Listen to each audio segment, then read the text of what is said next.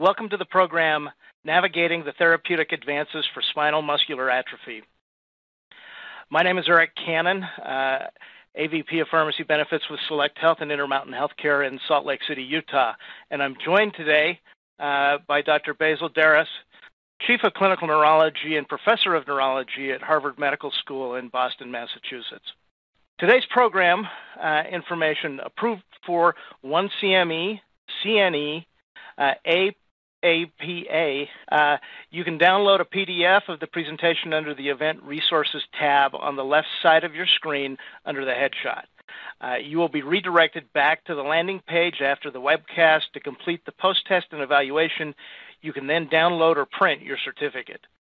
The program is provided by North American Center for Continuing Medical Education, LLC, an HMP company. And this program is supported by an educational grant from Biogen. Looking at the learning objectives, uh, today we're going to uh, talk about recognizing the clinical, economic, and psychosocial burdens uh, that result from SMA. We want to apply recent findings on the pathophysiology of SMA to analyze new and emerging therapies with regard to their mechanisms of action, indications, efficacy, and cost effectiveness. Uh, would also like to develop system-wide strategies to improve the recognition and treatment of SMA, including patient and provider targeted education of recent therapeutic developments. With that, uh, let me jump into uh, a, a, real broad overview uh, of spinal muscular atrophy. Uh, this is the most common genetic cause of early infant death. Uh, and, and, if you look at it, the incidence it is it is fairly rare. The incidence is one in about 11,000 live births. Uh, it, it's caused by a mutation of the SMN1 gene. And uh, as we look at spinal muscular atrophy, basically we have five types, which are based on age of onset and clinical course and I'm not going to go into those right now. Dr. Darras has uh, a few slides where he'll review those different five types. Uh, if we quickly just look at the mortality, though, uh, this can be a devastating uh, genetic disorder. 68% uh, mortality within two years of birth and 82% mortality by four years of age, which is fairly significant. One of the things that if you if you talk to parents and uh, as a parent I can fully uh, understand this, uh, there are delays in diagnosis. Uh, first off, if you think about that first child, you may have had lack of awareness about what those developmental milestones are, and so a lot of times it's hard for parents uh, to really understand or, or maybe distinguish uh, normal from abnormal development. And then even once they get in to see a pediatrician, there, there's a challenge of a differential diagnosis. SMA newborn screening, uh, Health Resources and Services Administration, or HRSA, in 2018 recommended adding SMA to the recommended uniform screening panel. So those set of tests uh, that we regularly do on each uh, newborn infant. Most of the states have said it's going to take them one to three years to implement this SMA newborn screening.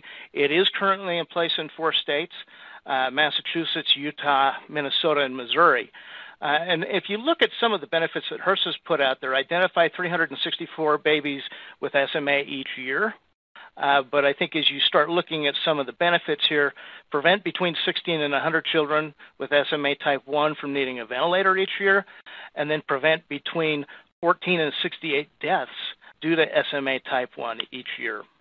There's a significant psychosocial impact uh, that comes with SMA. Uh, if you look at this slide, this, this is uh, the output of some focus groups that were done with 96 participants, so people with SMA or the parents of infants with SMA. And you, you look at some of the impacts. You've got difficult treatment choices. You've got significant impact on the family finances. You've got loss of independence.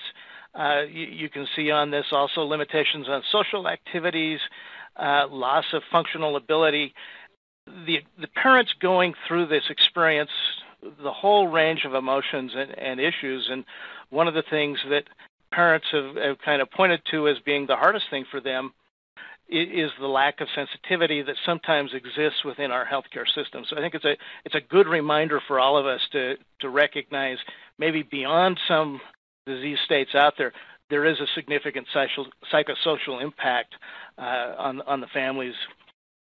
Let's look quickly uh, at the healthcare costs of patients with SMA1. Uh, and in this study, they looked at patients that had SMA1 uh, but that were not treated with nusinersen, and then they also looked at patients that were treated with nusinersen. The costs that I'm showing on the screen are excluding drugs. So uh, for those people that were not treated, uh, their regular healthcare costs annually were about $137,000. You can see the breakdown there between, and that's mainly inpatient costs.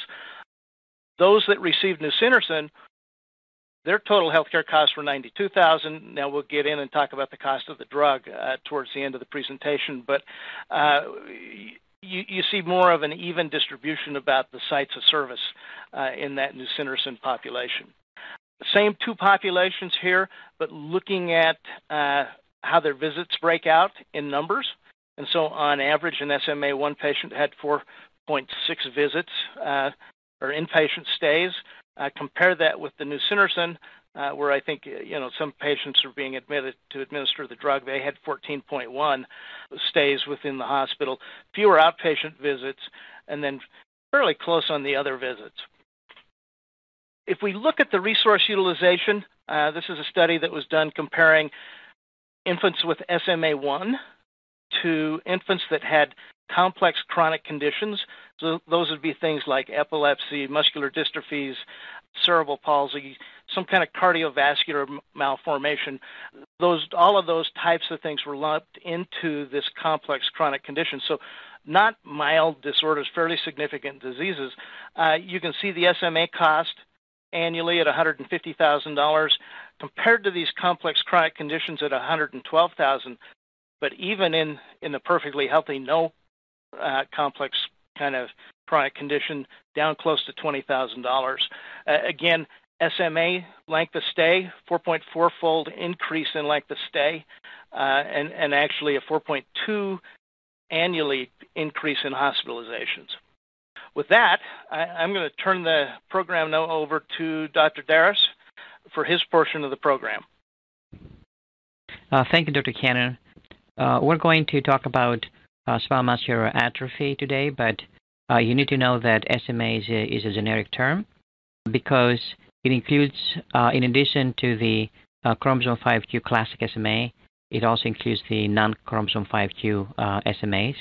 5q classic SMA is a genetic disorder characterized by degeneration and loss of motor neurons in the anterior horns of the spinal cord and brainstem, leading to muscular atrophy and weakness. It is one of the most common neuromuscular conditions in infants and children, and it is the most common fatal genetic disease in infants, with an incidence which is about uh, 1 in 10,000 live births.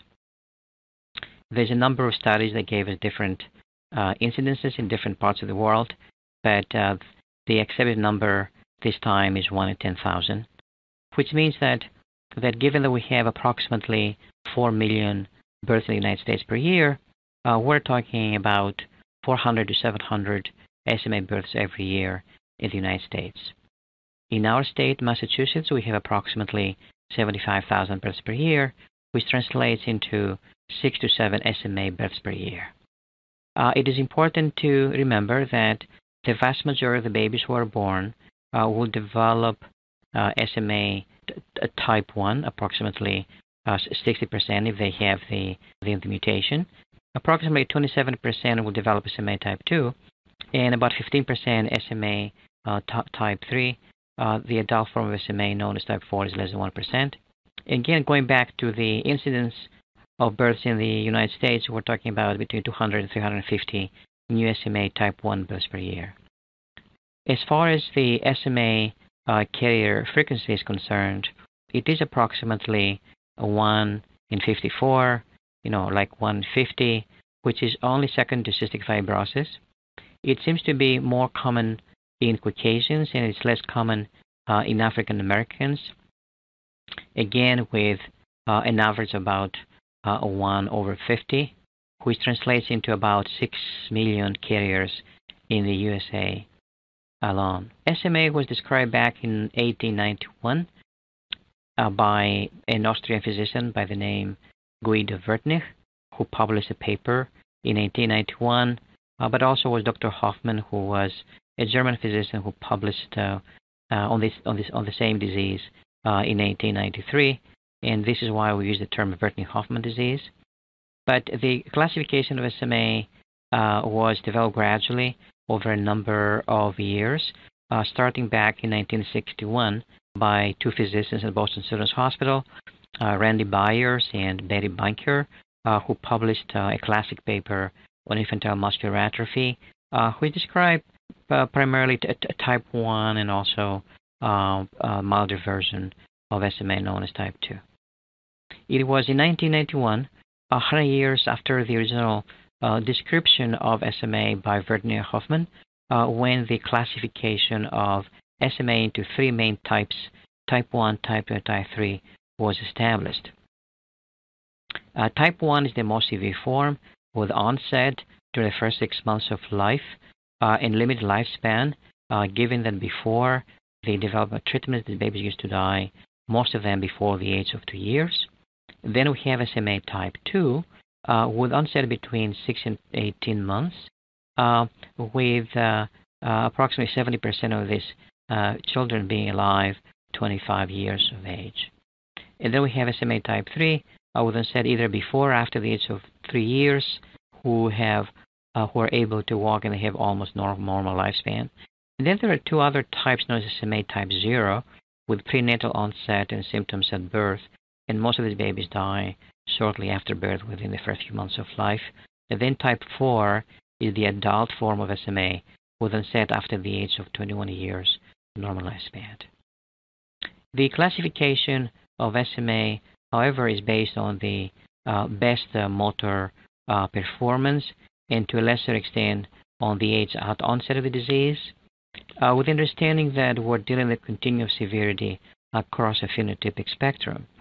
Going back to the types of SMA, uh, we talked about SMA type 1, the most severe variety, known as Werdnig-Hoffman disease. Those are also known as non-sitters uh, because they never sit unsupported.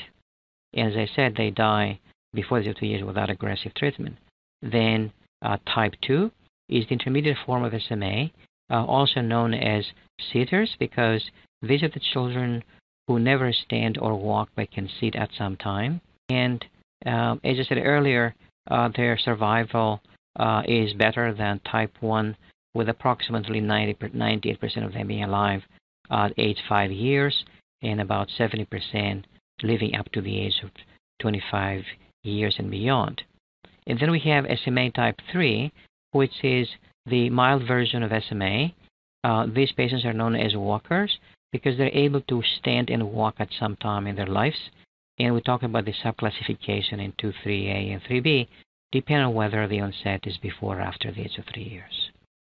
Coming back to SMA type 1, uh, these are the babies who present with uh, low muscle tone, hypotonia. They have frog leg position of, of their uh, lower extremities because of the uh, weakness and hypotonia. The weakness tends to be proximal more than distal, the legs more than arms. However, there is some facial sparing in SMA uh, type 1. On physical examination, we find hyporeflexia. Most of the babies have no reflexes and they have tongue fasciculations. But they have no CNS symptomatology. They're not encephalopathic and they, uh, but they decline very, very fast uh, without aggressive uh, treatment. So this is uh, images of uh, children with SMA uh, type 1 you can see the very alert face, the frog leg position of the lower extremities. They tend to have paradoxical breathing because of the weakness of intercostal muscles and preservation of diaphragmatic strength. And they have this bell shaped uh, chest. But again, they do not have any central nervous system symptoms or signs. They're alert, they're not encephalopathic. They smile, they interact with the parents. Uh, but nevertheless, they have this uh, severe disease with limited survival uh, before the development of treatments for SMA. SMA type 2 uh, is of intermediate severity. It's also known as Dubowitz disease, uh, with onset uh, before the age of 18 months. Again, these are the, the, children who are able to sit unaided but never walk, uh, but some can stand with support. they can be subclassified type 2A and 2B, as you can see on this slide, uh, depending on whether they lose or maintain the ability to sit. Uh, and um, and they have weakness proximal and symmetrical. They can have tongue fasciculations. And they also have this very characteristic tremor of the hands, uh, which creates a baseline artifact on EKG. And it is not of any uh, major clinical uh, significance, but nevertheless is sort of typical of SMA type 2 and in some cases of SMA type 3. These type, children with type 2 SMA, they have a fairly static course uh, with slow decline over time. And they end up with respiratory failure and scoliosis, which can be can complicate the the, the, the clinical uh, course of these uh, children uh, with survival we described earlier. And here is a child on the left with uh, SMA type 2. Uh, he is a sitter. And on the right, we have two children. One is sitting on her wheelchair. He has, he has SMA type 2. But even the girl who is sitting next to her on the right hand side, she has she also has SMA, but she has is able to walk and therefore uh, she has SMA type 3. Again, uh, these are the, the patients who may who are able to stand and walk uh, and may show little or, or no decline uh, over time. They look more like muscular dystrophy, uh, and they usually have no clinically significant associated respiratory deficit, but some lose the ability to walk over, over time. Unfortunately, somewhere between 30 and 70 percent of the children uh, lose the ability to walk, but they do have almost normal lifespan. So, uh, for many years, we relied on EMGs and muscle biopsies uh, to make the diagnosis of, uh, of, of, SMA. And uh, this is an interesting slide because it shows the timeline of SMA with the, with the description back in 1891 and the three-type classification 1991.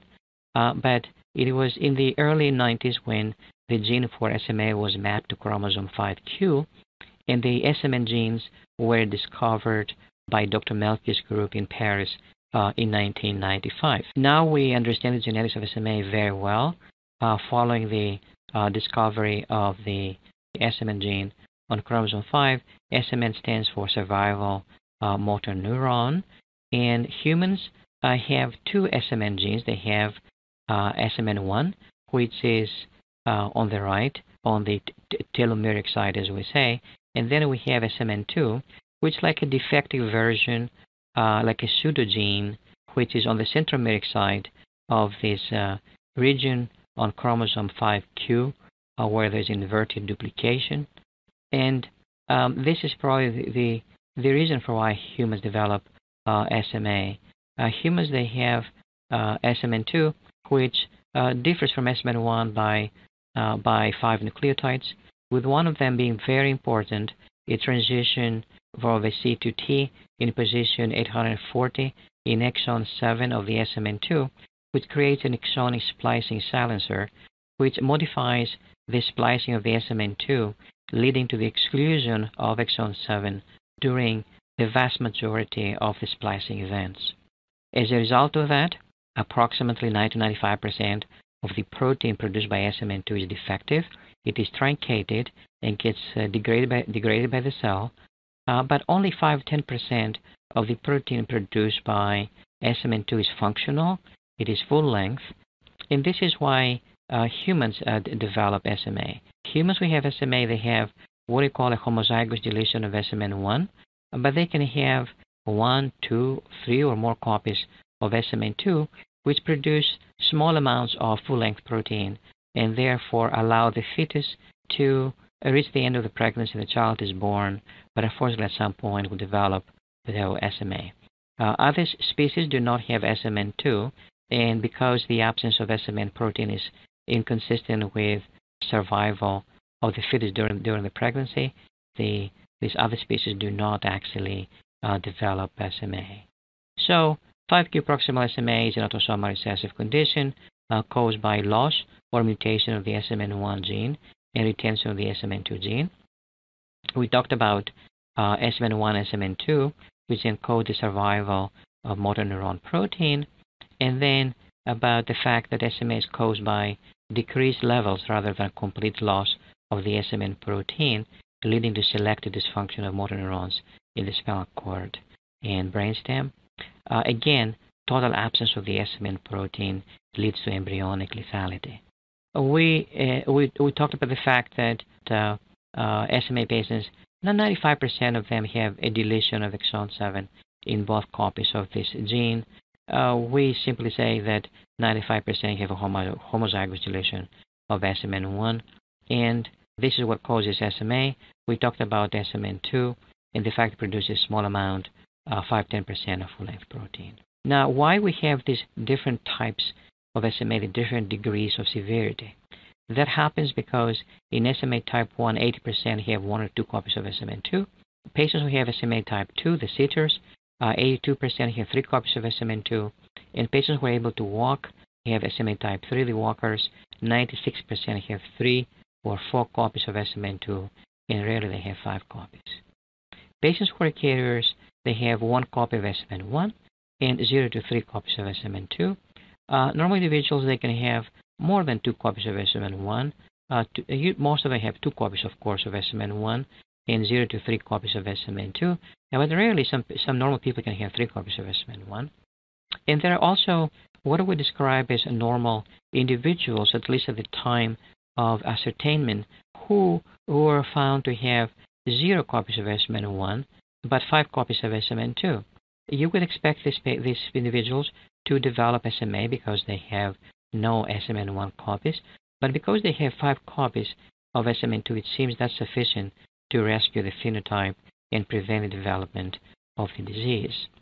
So we talked about uh, the different number of copies, and what is important to know is that there appears to be an inverse correlation between SMN2 copy number and the severe, severity of the disease, uh, meaning that when uh, a patient has a small number of SMN2 copies, the disease is going to be uh, more severe.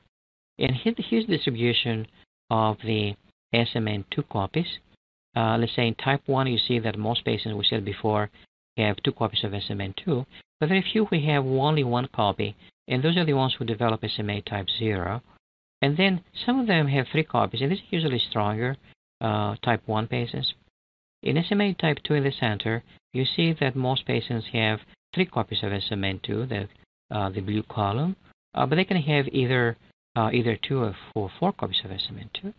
And then patients who have SMA type 3, the walkers, they have either three or four copies of SMN2. It's approximately 50-50.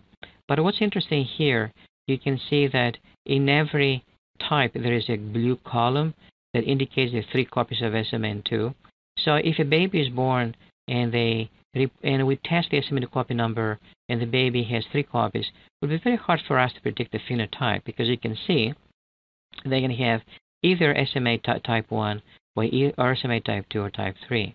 So it's very hard to predict the presentation because of the overlap between the different types and the fact that you can find, let's say, uh, two or two or three copies uh, in uh, every type of SMA, uh, or even four copies.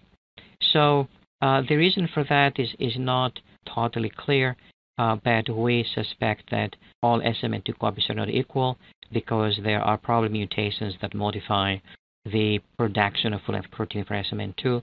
There might be also phenotypic modifiers that modify the expression of the disease. So 95% of our patients, they have a homozygous deletion of SMN1, but approximately 5% of the time, we send the test and we find that our patient has only one copy of SMN1, which means that that patient, in theory, should develop, should be just a carrier and not a patient with the disease.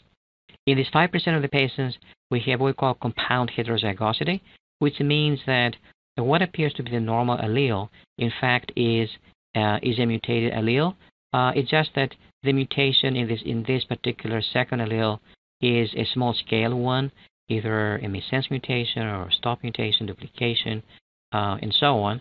So uh, when we have a situation where our patient looks like SMA, but the S, the the uh, the genetic test comes back as a carrier, we should ask for sequencing of SMN1, looking for a small mutation that would give us the compound heterozygosity will explain uh, the, uh, the, the phenotype.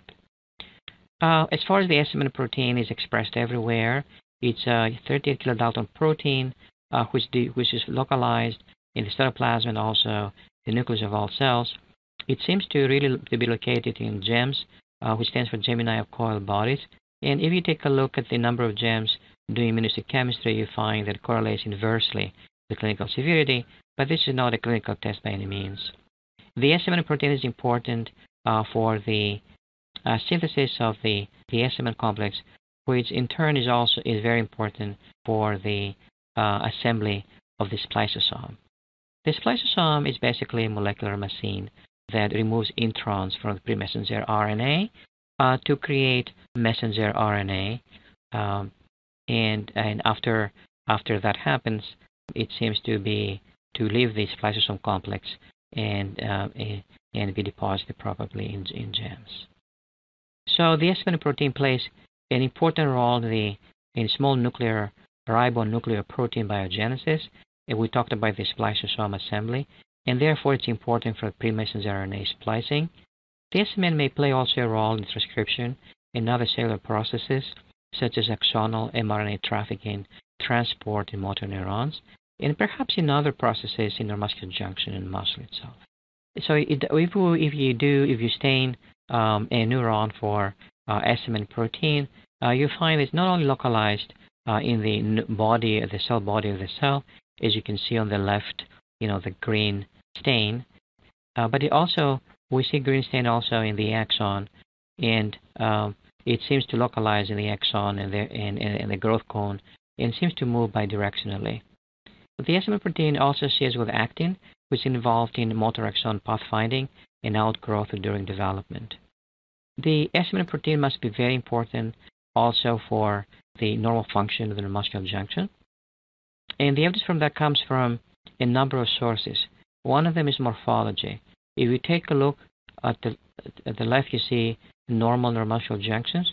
They seem to be bigger, big. They seem to have this uh, complex type of appearance. Uh, some people use the term pretzel-like appearance in neuromuscular junctions uh, when when they're stained.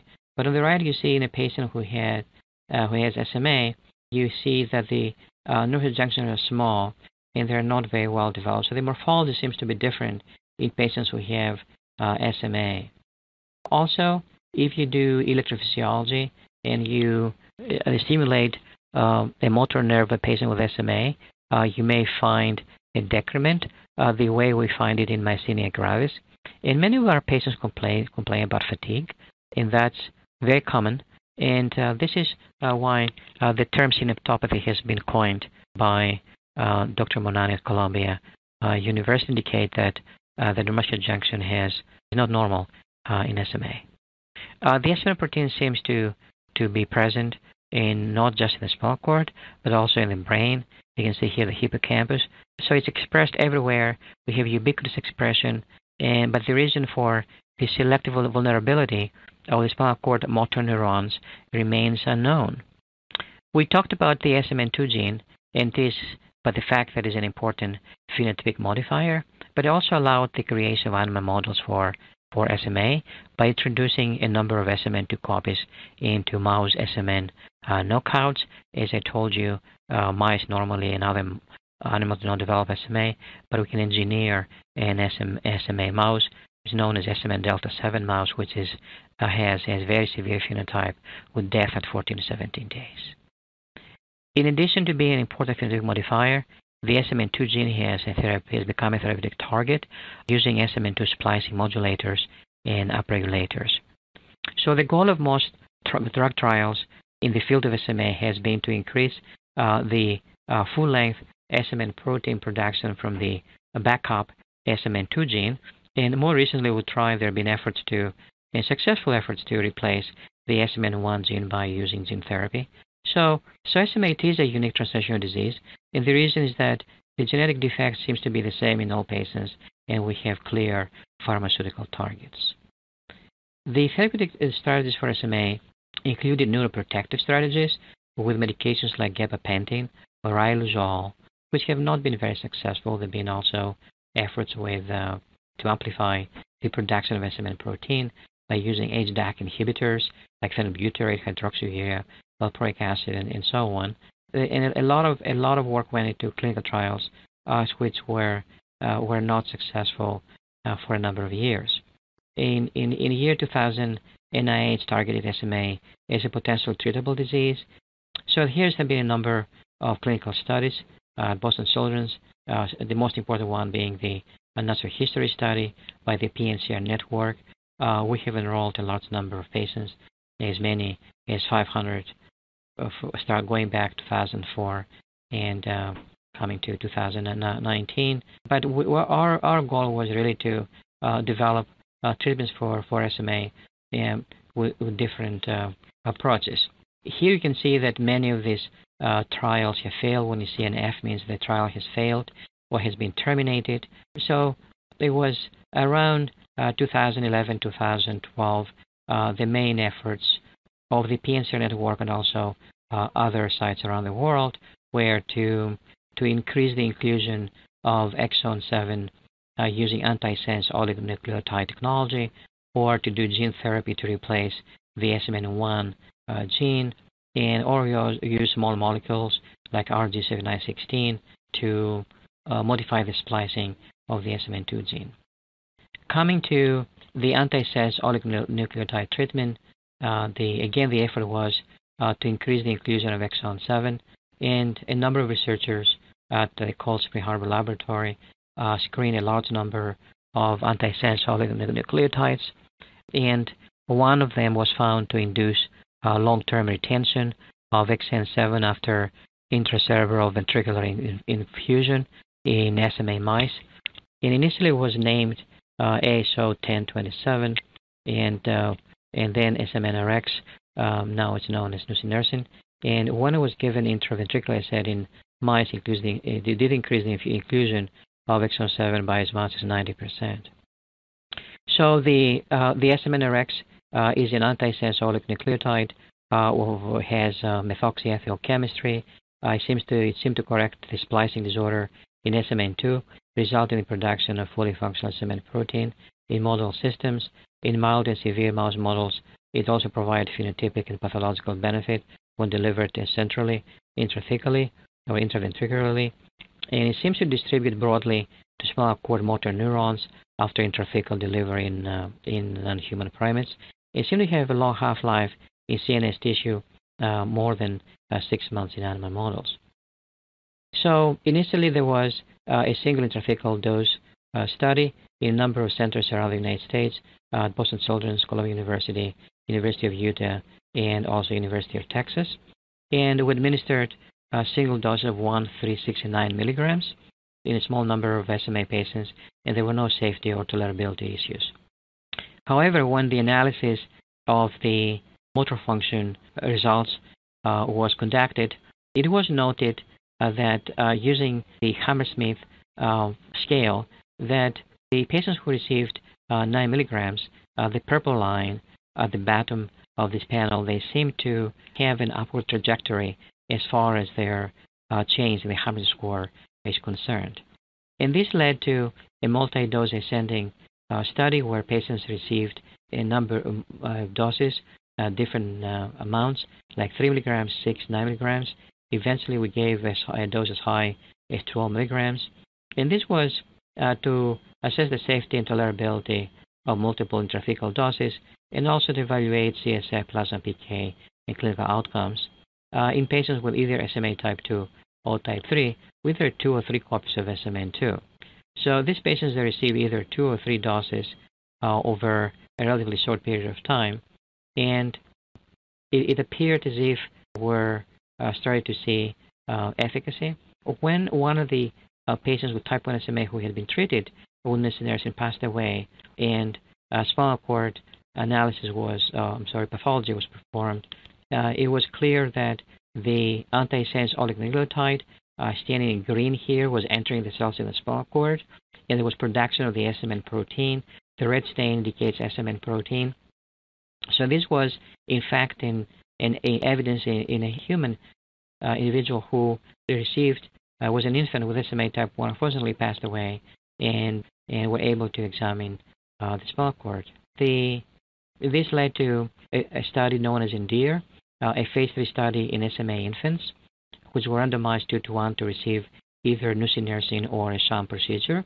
And this was a global study to assess uh, not only efficacy but also uh, safety and tolerability well. Uh, but all patients developed 12 milligrams with four induction doses, uh, followed by uh, by one dose every four months is maintenance.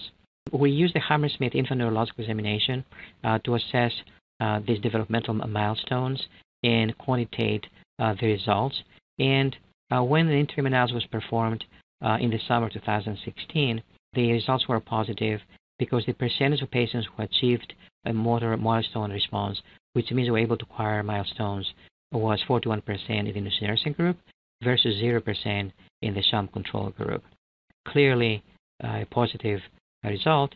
In fact, at the end of the study, uh, the percent of milestone responders was 51%. Uh, when we looked at the CHOP INTEND uh, um, motor function scores, you can see there was uh, more improvement and less worsening in motor function assessment in the nusinersen treated patients. You can see stained with uh, blue uh, columns, which is uh, remarkable.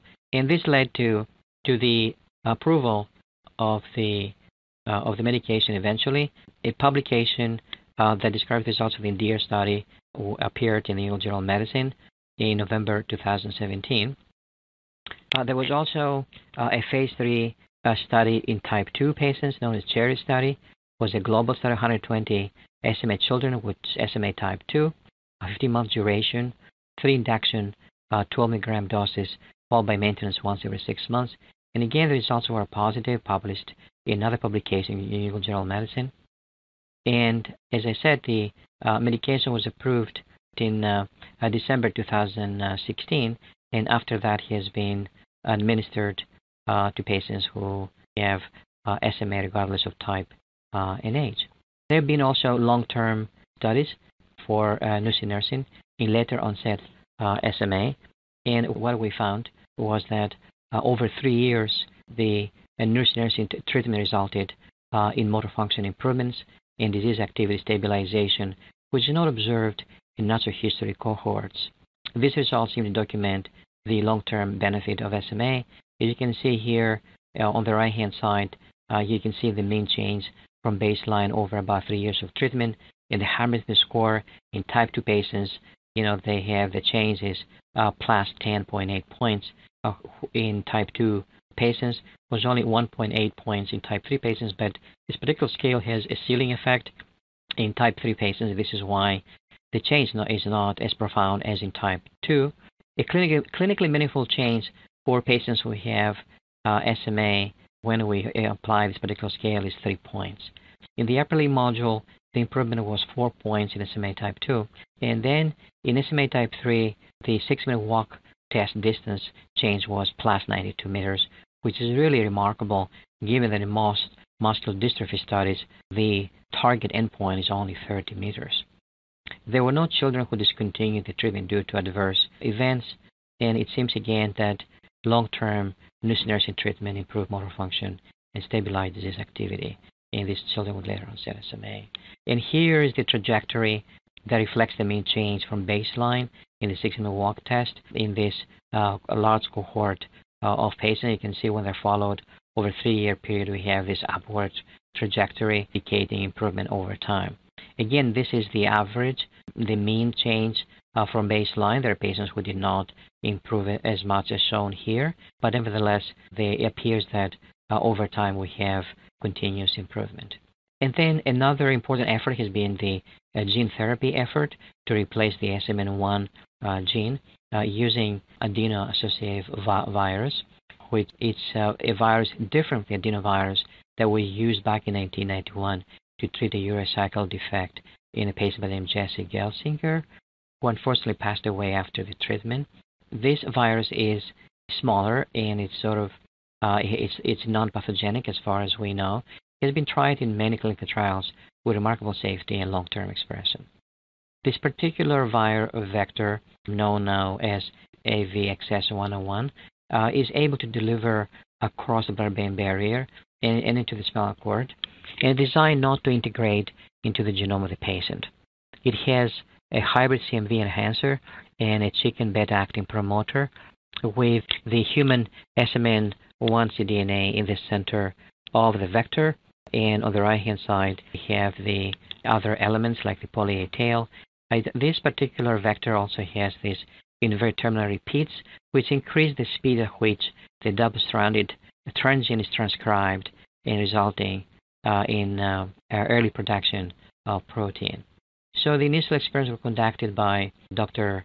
Uh, Foust and others in uh, Brian Kaspar's laboratory, where they injected delta 7 mice with this particular vector, and they noticed that when the treatment was applied on day one of life, the effect was was good.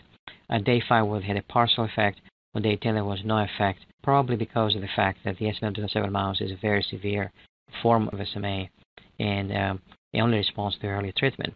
But nevertheless, there was significant transduction of cells in the spinal cord and production of full-length protein. These mice, they seem to be able to move much better than the mice that did not receive the, the vector. And also they seem to survive longer. You can see the survival curves. You know, their, their life expectancy is really excellent compared to the uh, Delta 7 mouse that dies within 14 to 17 days. And also they seem to be gain, uh, gain weight uh, much better than the untreated animals. It was at Ohio State University uh, when Brian Kaspar and Jerry Mendell, in collaboration with families of SMA, were able to advance a CNS-directed gene therapy uh, to an IND. The initial study, known as START, uh, treated 15 SMA type 1 infants and have encouraging results. Some would say similar or better to nusinersen. And there are ongoing studies like type 1, known as STR1VE, and type 2, known as STRONG, that are ongoing at our hospital and other, other sites in the U.S. and more recently in Europe. And the results have been very, very positive uh, in the sense that infants who received the higher dose in cohort 2, they seem to acquire motor functions reflected in the CHOP INTEND scores. You can see that the trajectories are all, almost all of them are upward, exceeding that, uh, crossing the 40 uh, point line, which is the limit of what babies with SMA type 1 can do. So uh, th- th- this results uh, in conjunction with the fact that many of these infants acquired uh, milestones, like, for example, 11 of 12 patient cohort were able to sit unassisted for at least 5 seconds. And also they achieved head control. 9 could roll over. 2 were able to crawl, pull to stand, stand independently, and walk independently. So these are remarkable results compared to natural history of SMA type 1. Uh, this led to the approval of a gene therapy uh, known as onasemnogene abeparvovec, commercially known as Zolgensma, on May 24, 2019. However, there was a serious liver injury warning. It was included in the label by FDA because uh, some of these patients were treated with uh, onasemnogene. They may develop uh, liver injury with elevation of the uh, liver enzymes. So, if it's pre-existing liver impairment, this uh, they, we should not treat for gene therapy, and uh, we need to monitor liver function periodically after the gene therapy has been, has been administered for at least three months. And this is the reason why we, we pre-treated with steroids uh, before the infusion and, and then we continue for approximately two to, two to three months. The indication and uses was for pediatric patients less than two years of age with SMA who have biallelic mutation survival motor neuron 1 gene. There's also possibility of thrombocytopenia, so this is why we monitor cell counts weekly. And also, elevated troponin elevations have been noted in, in some of the patients participated in the clinical trials. And for that reason, only we check troponin I levels, but we also perform EKG and echocardiogram. Cardiomyopathy, however, has not been reported thus far. It was just a preclinical finding, and this is why uh, we monitor heart function. Before we do the infusion, we have to check AAV9 titers. It has to be less than 1 over 50 uh, for us to initiate the treatment because the titer is high. That's going to neutralize uh, the vector and therefore prevent the positive uh, effect of the, of, of, the treatment. There is also an effort using oral SMN splicing modifiers, and one of them was produced by PTC and Roche back in 2012-2013 with a small molecule to treat SMA by altering SMN splicing. It did seem to extend the life of the SMN delta 7 mice from 14 17 days to more than 150 days. A single dose study was conducted in Europe on adult healthy volunteers, uh, but the study was placed on hold because of renal toxicity. A second SMN2 splice modifier, known as RG7916, has is under investigation. Various studies in SMA type 1s, type 1 known as FIREFISH, and type 2A3 known as SUNFISH and JEWELFISH, which are in progress in the US, Europe, and elsewhere. The advantage of this particular intervention is that we have oral administration and therefore we have systemic distribution. So after 128 years following the, the description uh, of SMA back in 1891, and now we have two approved uh, treatments, but can SMA be prevented? Uh, it could be prevented if we treat early and pre-symptomatically, because once we lose those cells in the anterior horns of the spinal cord, cannot actually have any significant effect. There have been a number of studies. There has been a nusinersen pre-symptomatic study uh, for patients with two or three copies of SMN2. As you can see, the red line at the bottom shows there's also the ENDEAR study. This is the HINE Motor Milestone Score. And you can see we have that upward trajectory as and with improvement in these infants. But when we treat these infants before they have any symptoms, you can see that the you can see the blue and green lines uh, representing the baby, the infants we have either two or three copies of SMN2, you can see that the motor milestone score uh, improvement is really more dramatic compared to the to the ENDEAR study, for example. So these patients they seem to progress uh, almost normally, particularly once we have uh, three copies of SMN2, and and and we do feel that gene therapy should also work in pre-symptomatic infants. So at this point, I would like to turn it back to Dr. Cannon. Thank you so much for your attention. All right. Thank you, Dr. Darras. It's now uh, my opportunity to talk about system level approaches that we can use to improve outcomes in SMA. And I think this was a real learning for us. Uh, at the point in time that nusinersen was launched into the marketplace, uh, it, it, was an opportunity within our system for us to learn from each other uh, and, and, actually collaborate as a community. Uh, when we talk about the management considerations, and I think one of the things that we've always tried to take into account are the clinical types of things. So, how well does the drug work? The safety of that drug. Couple that with what are the issues for the patient. So, are we going to have an administrative burden? I think if you look at nusinersen and even on a onasemnogene, you've got some administrative things that need to happen there. Uh, you, definitely in the case of nusinersen, want to guarantee that you're going to have an adherent patient. Uh, couple that with the treatment costs and then making sure that the utilization in the patients that you're treating are appropriate. Um, I, think one of the things that's important for us as systems, as managed care organizations, as integrated uh, care groups, uh, we, we, need to look at some of the opportunities that exist. And so, A, we need to be engaging each other as stakeholders uh, we want to be working with uh, our partners, uh, both in industry and in healthcare, to increase the number of comparative studies. We want to improve that con- conduct of evidence synthesis so that at the point in time we go to make a decision, we're ready for that. Uh, if you look at some of our challenges we're faced with today, there is this rapid pace of innovation. Uh, and, and, we end up with variable definitions and different evidence thresholds. I think uh, clearly, as we've looked at some of the SMA trials, uh, very small populations, uh, and especially in the pharmaceutical world, sometimes we're not used to seeing trials uh, that small. So, what are some of the lessons that I think we learned as a system? Expect delays. When nusinersen was, was released into the market, we really hadn't thought through how we were going to handle that. We hadn't worked through how we were going to provide education and how we were going to coordinate and collaborate care one of the things that really helped us, and once we put this in place, was really the establishment, and we call it a neurology subcommittee, but it's a it's a multidisciplinary team uh, made up with uh, specialists from the university and our children's hospital. Uh, I think there's an ethicist that sits on there, uh, pharmacist, but that multidisciplinary committee really taking a step back and really talking about what does the evidence say and where uh, is it appropriate for us to be treating and, and who should we treat. That only works if you have an engaged senior leadership and uh, really engagement with your clinical specialists. So if, if the neurologists within your system aren't bought into the process of, uh, of this collaboration, it's very hard uh, to pull these groups together. The whole idea of this is that we want to continue and improve upon what we already consider to be a very patient focused system. And so everything done with that patient in mind. Uh, quickly here's a checklist that was actually published in the Journal of Managed Care uh, and Specialty Pharmacy Journal. Uh, and, and, I thought it had some great bullet points. I'm not going to take time to go through all of them, but you know, organize a team of clinical and operational experts. You know, what are those efficiencies that we want to identify in the administration of, of the medication, and really kind of commit organizational leadership so that once a decision's made or once a pathway or protocol is identified, we know we have the commitment of the leadership within our organization that we're going to follow through with this.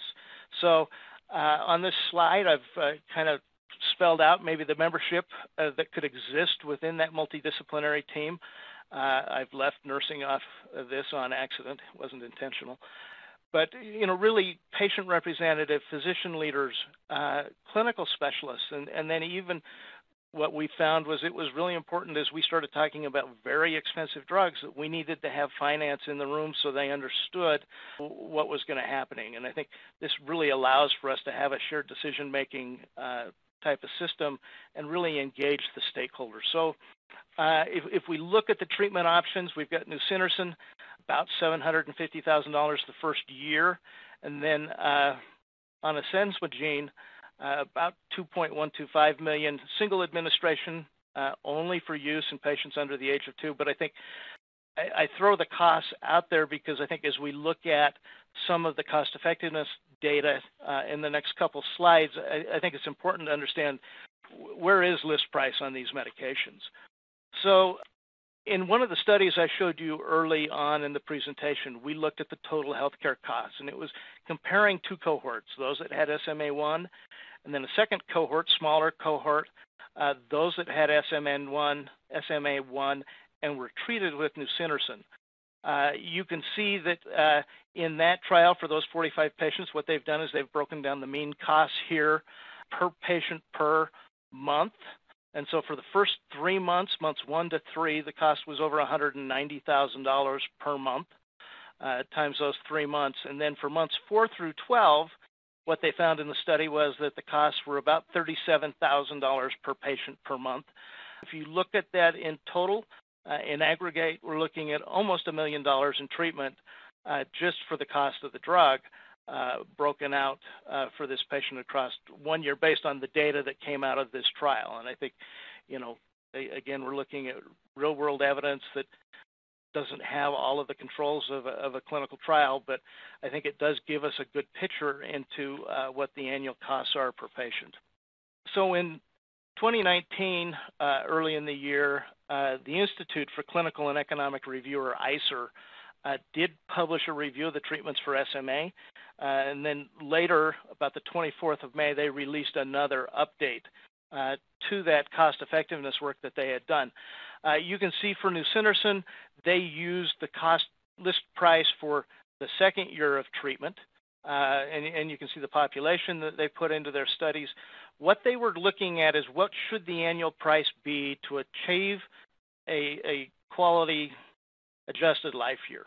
And so they've they've put that threshold between 100,000 and 150,000 for every quality adjusted life year gained to hit that, nusinersen would have to have an annual cost somewhere between 36,000 and 64,000. On oncenzimab, you can see kind of where that breaks down, uh, 310,000 to almost 900,000. Now, they also looked at what's the cost uh, per life year gained, and, and, again, they put that threshold uh, in order to achieve 100,000 to 150,000. On the oncenzimab comes in a little bit closer to where these pricing came out, ICER put the annual price somewhere between 710,000 and 1.5 million. In, in the case of nusinersen, uh, upwards to uh, $72,000 a year. Uh, their final conclusion, uh, based on the current pricing, was that uh, the existing treatments would need to be discounted significantly, almost up to 80%, to be cost effective based on the thresholds that they established uh, in, in doing this work. So in conclusion, uh, SMA is a devastating genetic disorder. We've got new treatments and they're showing positive results. I think uh, one of the things that I make sure that I'm always talking about with our leadership is uh, these are kids that most likely would be dead. by 18 months if we if we weren't having access to these, these great new treatments. Neither one of the currently available treatments are going to meet the ICER thresholds for cost effectiveness.